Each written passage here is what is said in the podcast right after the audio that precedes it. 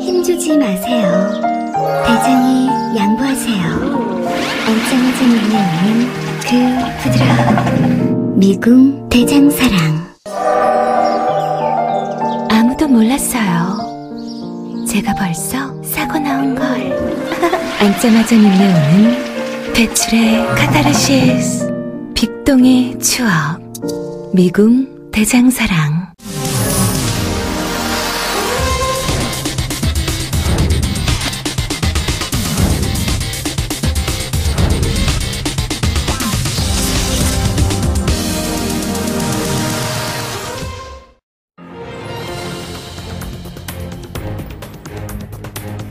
안녕하십니까 민동기입니다.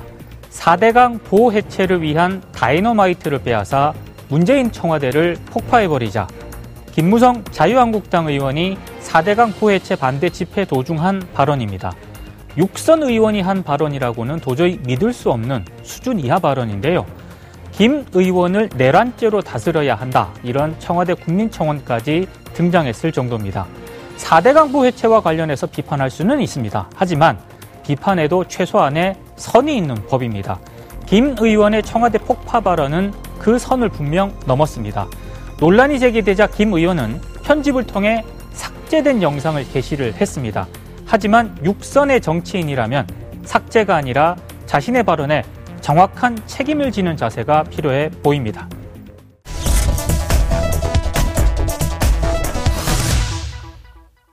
이슈파이터 1부는 해외 언론 바르게 보기 해바라기 시간인데요. 함께 하실 출연자분들 소개해 드리겠습니다. 임상훈 인문결 연구소 소장 나오셨습니다. 어서 오십시오. 안녕하십니까? 김창룡 인제대 신문방송학과 교수 나오셨습니다. 안녕하세요. 아, 오늘 우리가 좀 다뤄야 할 내용은요. 사실은 굉장히 대형 오보였는데 아, 한국이 슬쩍 넘어간 부분이 있습니다. 트럼프 대통령이 유세를 했는데 방위비 분담금과 관련한 언급을 했거든요. 근데 국내 언론은 한국을 지칭한 보도다라고 상당수가 상당수 언론이 보도를 했는데 이게 사실상 오보로 드러났거든요. 교수님 이 사안을 좀 어떻게 보셨습니까? 어, 일단 트럼프 대통령의 말 발언의 문맥을 보거나 뭘 보거나 간에 예. 이건 사우디를 지칭한 것이 분명하다고 나왔고 또 이후에 UPI 뉴스라든가 이런 데서 한국을 지칭하는 것이 아니라 바로 사우디를 지칭하는 것이라고 얘기했음에도 불구하고 예. 한국 언론들이 그 잘못된 보도에 대한 정정도 하지 않고 많은 어, 독자나 일반 그 뉴스를 접한 사람들은 여전히 이 사우디가 아닌 한국으로 오해하고 있기 때문에 이건 정정이 필요한 것이죠. 아하. 소장님. 네. 아랍권 방송인 알자지라 방송에서는 네. 트럼프 대통령이 방위비 인상을 요구한 나라가 한국이 아니라 사우디다. 네. 이렇게 보도를 했는데 네. 그 내용을 잠깐 소개를 해 주시죠. 그러니까는 저 입장에서는 그 이해가 잘 안 가는 부분이 뭐냐면은 예. 어, 지금 말씀하신 알자지라뿐만 아니라 어, 대부분의 외신들이 그 상황이 뭐냐면은 이제 트럼프 대통령이 위스, 미국 위스콘신에 있는 그 그린베이라고 하는 곳에서 이제 저 유세를 하는 과정에서 예. 어 그러니까 본인의 업적을 홍보를 하고 싶은 그런 자리였죠. 네. 그러면서 어 미국은 더 이상 손해 볼 수가 없다. 아 그래서 내가 사우디에도 전화를 해서 왕이랑 직접 통화를 했다. 예. 그러면서 이제 그 내용까지 막 얘기하는 그런 그러니까는 어 사우디랑 이야기했다는 것까지 다 나오는데 왜 국내에서는 그 얘기가 빠지고 어느 나라인지는 적실 안 했지만 이게 한국처럼 보인다라는 것이 들어간 이유가 저는 그게 좀 이해가 안 가요. 아하. 어쨌든 그 알자지라에서도 이제 그 바로 그 대목을 한 거거든요. 물론 한국이 아니라 이런 말이 들어간 게 아니고 네. 왜냐하면 그건 우리나라에서 한, 한 거니까 사우디를 겨냥을 해서 어, 그렇게 발언을 했다. 아, 그래서 미국이 더 이상은 손해 볼 수가 없다. 예. 앞으로는 그 더 분담금을 어, 그 내라고 했고 어, 사우디 입장에서 받아들였다. 전화 한 통화로 난다 해결이 됐다. 예. 뭐 이런 내용들을 그 보도를 한 거거든요. 네네. 그러니까 그런 것을 접하다가 우리나라 국내 언론에서는 왜 트러, 저 사우디란 말이 쏙 빠지고 어 국가를 명시 안 했다. 근데 네. 한국으로 보인다. 이렇게 둔갑이 됐는지 전 이해가 잘 안 갑니다. 지금 임 소장님께서도 말씀을 해 주셨지만 뭐 알자지라 방송은 물론이고요. 뭐 뉴욕 타임스도 관련 기사를 썼거든요. 근데 그 보도를 보면 거기서도 사우디를 콕 찍습니다. 근데 왜 우리 언론은 어, 한국이다. 이렇게 단정해서 보도를 했을까요, 교수님?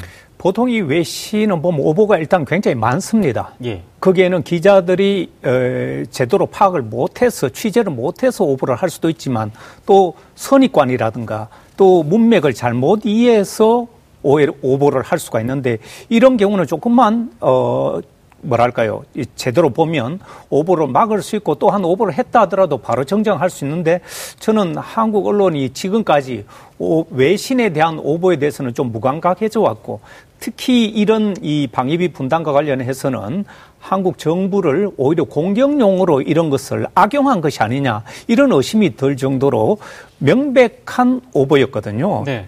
보시다시피 다른 외신들도 이런 부분은 사우디라고 명시하고 있는데 우리 언론만 지금 한국이라고 이렇게 끌어다가 그야말로 경강부회가 따로 없는 것이죠. 자, 이런 부분에 있어서는 왜 이런 오보를 그것도 정정도 하지 않고 밀어붙이는지 그런 언론사들이 해명이 필요한 것이죠. 아 그러면 당시 트럼프 대통령이 유세에서 어떤 내용을 얘기를 했는지를 직접 저희가 한번 보고 예, 계속 얘기를 이어가도록 하겠습니다.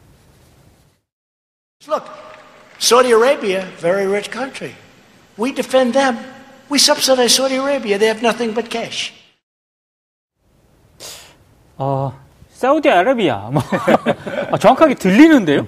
왜 그랬을까요, 진짜? 진짜 궁금하네요. 제가 아까 말씀드린 게 그 말씀이라니까요. 이 제가 이해가 안, 안 가는 부분이 예를 들어서 오보가 아 이래서 오보가 나왔을 수도 있었겠구나라는 대목이 있을 수도 있잖아요. 예. 근데 아니 모든 언론에서 다 그렇게 얘기를 했고 직접 트럼프도 유세 현장에서 얘기를 했는데 왜 그게 빠지고 우리나라가 들은 전 그러니까는 이 오보라고 해도 어떤 그 경로 혹은 어떤 이런 이유 뭐 이런 게 찾을 수가 있잖아요. 근데 예. 전혀 이해가 안 가요. 왜 아. 그런 오보가 나올 수 있었는지가. 예. 그리고 한두 언론이 아니라 우리나라의 대부분의 많은 언론들이 전부 같은 어, 실수를 하지 않았습니까? 네. 그 부분이 이해가 안 가는 것이죠. 예. 저렇게 뻔하게 나오는데. 사실은 예외 없이 거의 모든 언론이 이건 오보를 냈거든요. 근데 그 중에서 저희가 어, 그래도 좀 이건 좀 심했다. 그러니까 너무 단정해서 들어간 보도라든가 이런 걸 몇 개 좀 하나씩 짚어보도록 하겠습니다. 네. 먼저 그 조선일보인데요. 조선일보 같은 경우는 교수님 트럼프 대통령이 한국을 겨냥했다라고 아예 단정을 지었거든요. 이런 이런 단정 어떻게 보십니까? 어, 저널리즘에서 가장 경계해야 되는 것이 단정이죠. 예. 더군다나 외신이고 또 사우디라는 저 분명한 말의 주체가 명시되어 있는데도 불구하고 우리나라로 끌어들이는 이런 단정은 저널리즘에서 가장 피해야 되는데 예. 저는 왜 이렇게까지 조선일보뿐만 아니라 다른 신문들도 보면 한국을 겨냥해서 오히려 한국 정부로 곤혹스럽게 만드는 그런 이 보도를 했는가 저도 고민을 많이 해봤는데 이것은 언론이 정상적인 저널리즘이 작동됐다면 도저히 오보가 나올 수 없는 것입니다. 예. 말하자면 현 정부를 공격하기 위해서는 어떤 이야기도 인용해서 쓴다. 그런 정신이 깔려 있으면 이해가 될까? 보통의 기자들의 상식으로는 이 상황을 이해할 수 없는 것이죠. 아하. 소장님. 네. 중앙일보 보도도 굉장히 좀 논란을 빚었었는데요. 네. 아베 총리와의 정상회담 한 직후에 트럼프 대통령의 발언이 나왔다. 중앙일보는 네. 이제 이 점을 좀 주목을 했더라고요. 예, 예. 그러면 중앙일보는 트럼프 대통령의 방위비 인상 발언이 아베 총리와 좀 관련이 있다 이렇게 해석을 했다고 봐야 되는 건가요?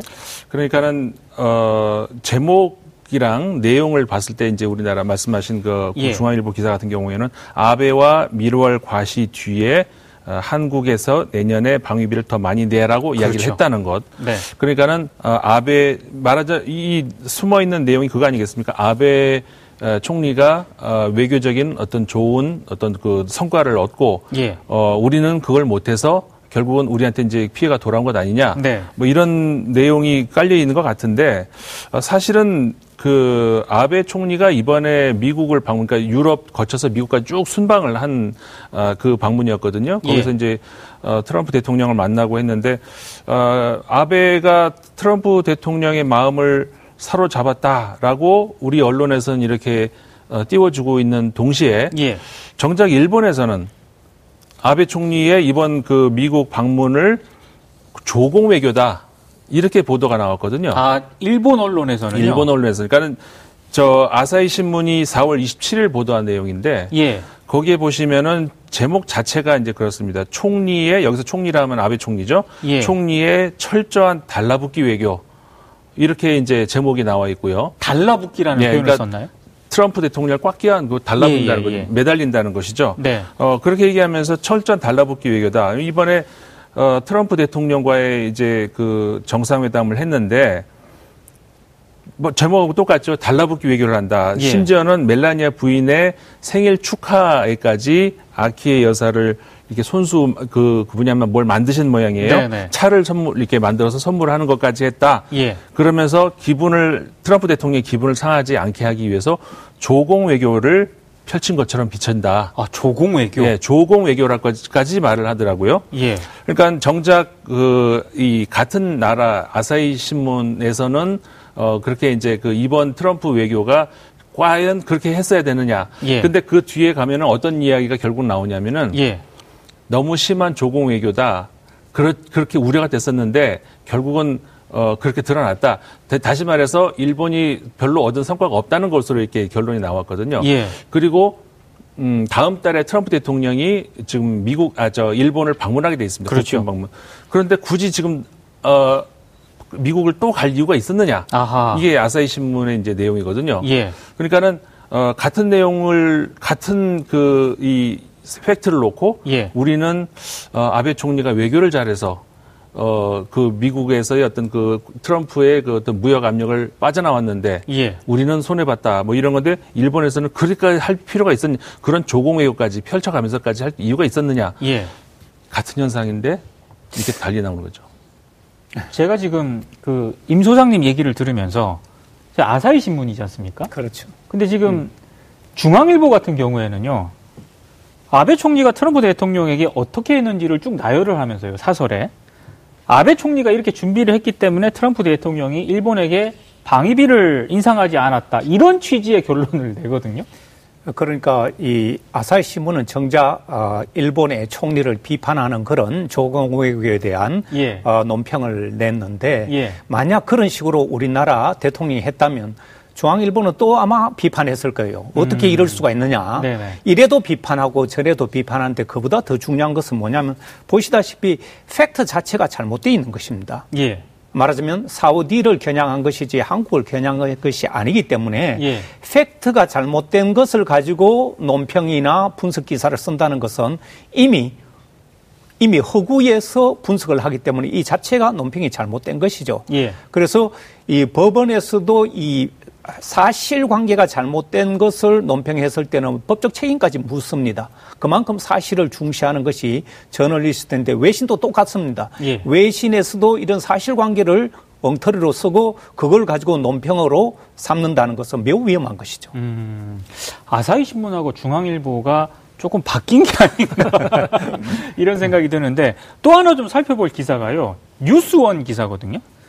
뉴스원 같은 경우에는 한국의 방위비 인상 방침을 시사를 했다. 그래서 한국을 겨냥한 발언이 분명해 보인다라고 처음에 기사를 썼는데 같은 날 그 또 기사를 보면은 발언 맥락이라든가 정황상 한국을 언급했을 가능성이 가장 높은 것으로 보인다.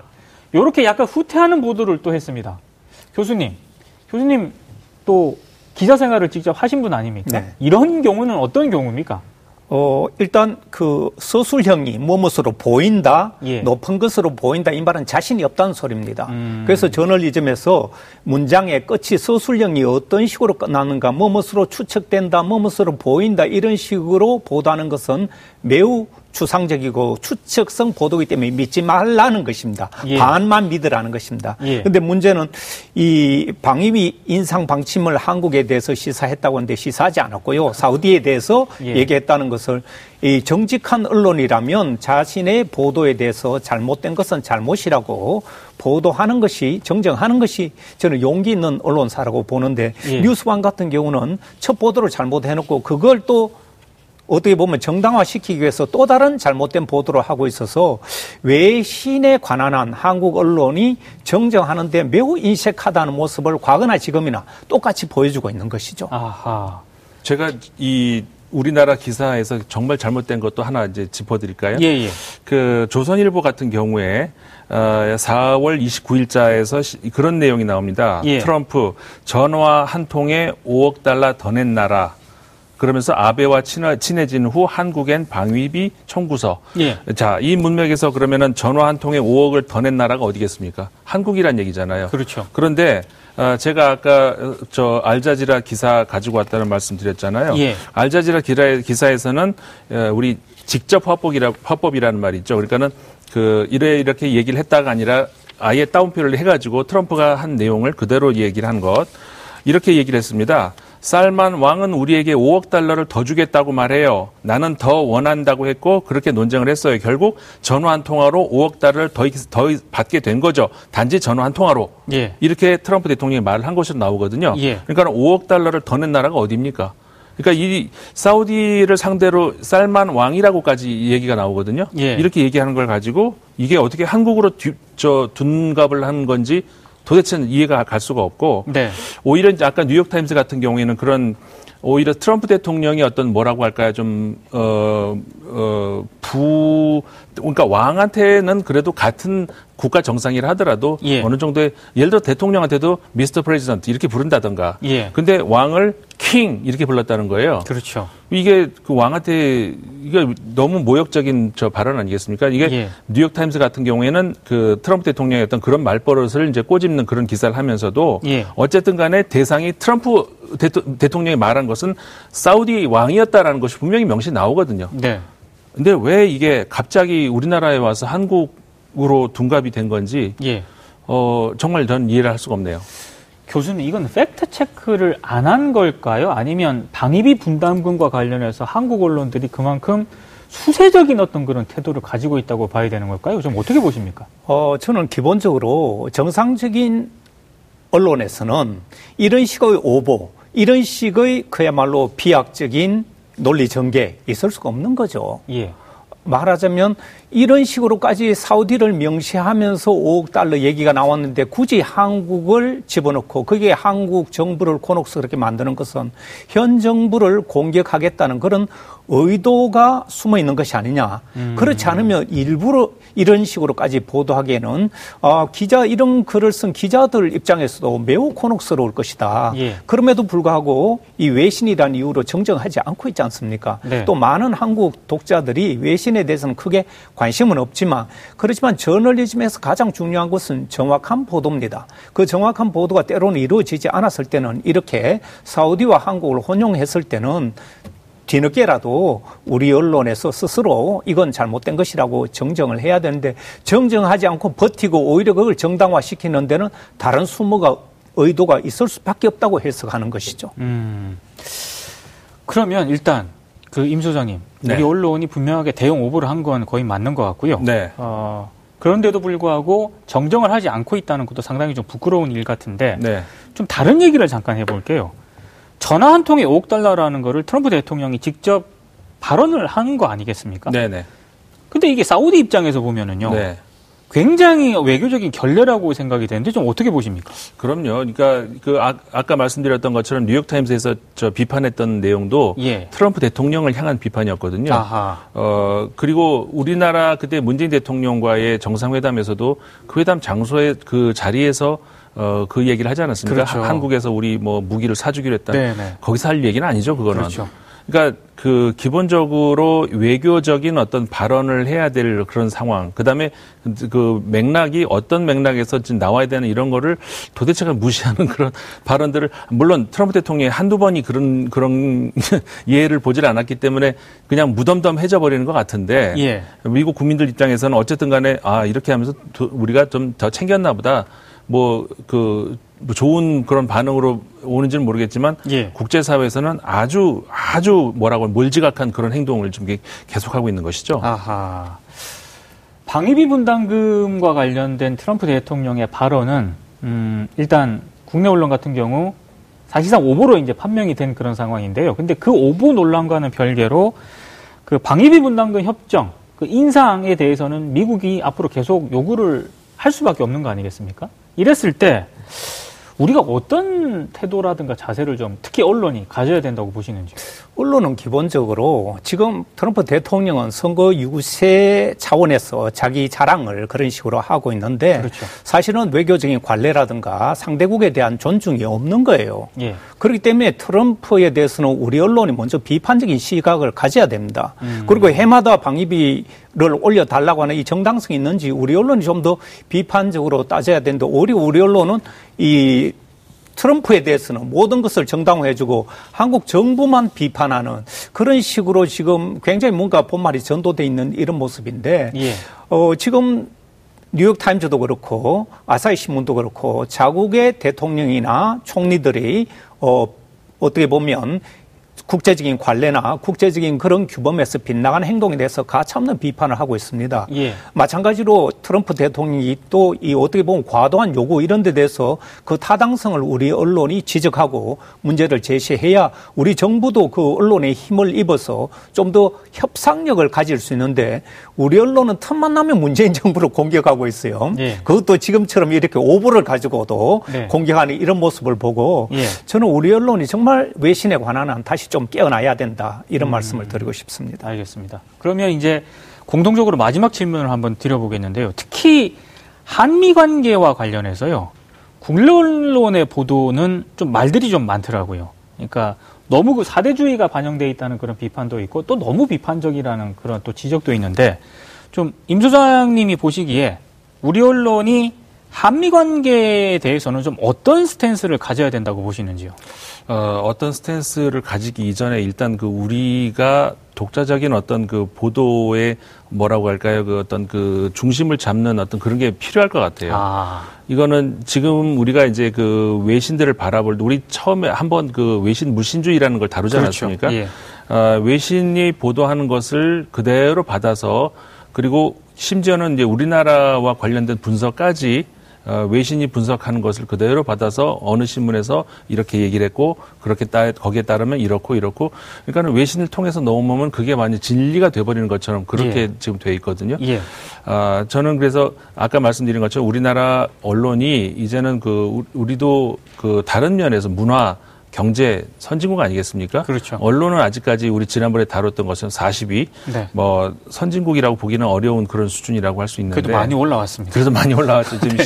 10년 동안 30위권 뚝 떨어졌다가 지금 예. 다시 올라채고 있는데 어, 그 중심을 잡는 어떤 무언가가 있어야 될 것 같아요. 그리고 예. 전 세계를 바라보는 시각 같은 거 우리가 외신 그러니까 국제 뉴스를 보더라도 항상 우리와 관련되는 거 미국 일본, 중국만 보잖아요. 그렇죠. 어, 근데 전 세계가 지금 어떻게 돌아가고 있는지를 보는 것이 진짜 국제 뉴스를 봐야 되는 그런 이유인 거죠. 아하, 알겠습니다. 교수님. 어, 정보 주권이라는 말이 있습니다. 예. 정보 주권을 우리는 회복하는데 우리 언론들이 지금처럼 외신 맹신주의에 빠져 있으면 안 됩니다. 특히 미국에는 세계 정보의 90%를 독점하고 있는 4대 통신사 중에 3개가 미국에 있고요. 하나가 영국에 있는데 말하자면 이런 선진국들의 정보의 일방적인 흐름 속에서 대한민국은 사실은 정보의 식민지화됐다는 그런 비판이 여러 나라에서도 많이 나왔는데 예. 그런 잔재에서 아직 벗어나지 못한 것은 우리 언론인, 언론사들부터 먼저 정보 주권을 회복해서 외신에서 좀더 중립적이고 정확한 보도를 하는 것이 그 첫걸음이다. 이런 생각을 합니다. 알겠습니다. 지금까지 임상훈 인문결 연구소 소장 그리고 김창룡 인제대학교 신문방송학과 교수와 함께 이야기 나눠봤습니다. 두 말씀 잘 들었습니다. 고맙습니다. 오늘 방송 좋았나요? 방송에 대한 응원 이렇게 표현해 주세요. 다운로드하기, 댓글 달기, 구독하기, 하트 주기. 더 좋은 방송을 위해 응원해 주세요. 그리고 2부도 함께 해 주세요.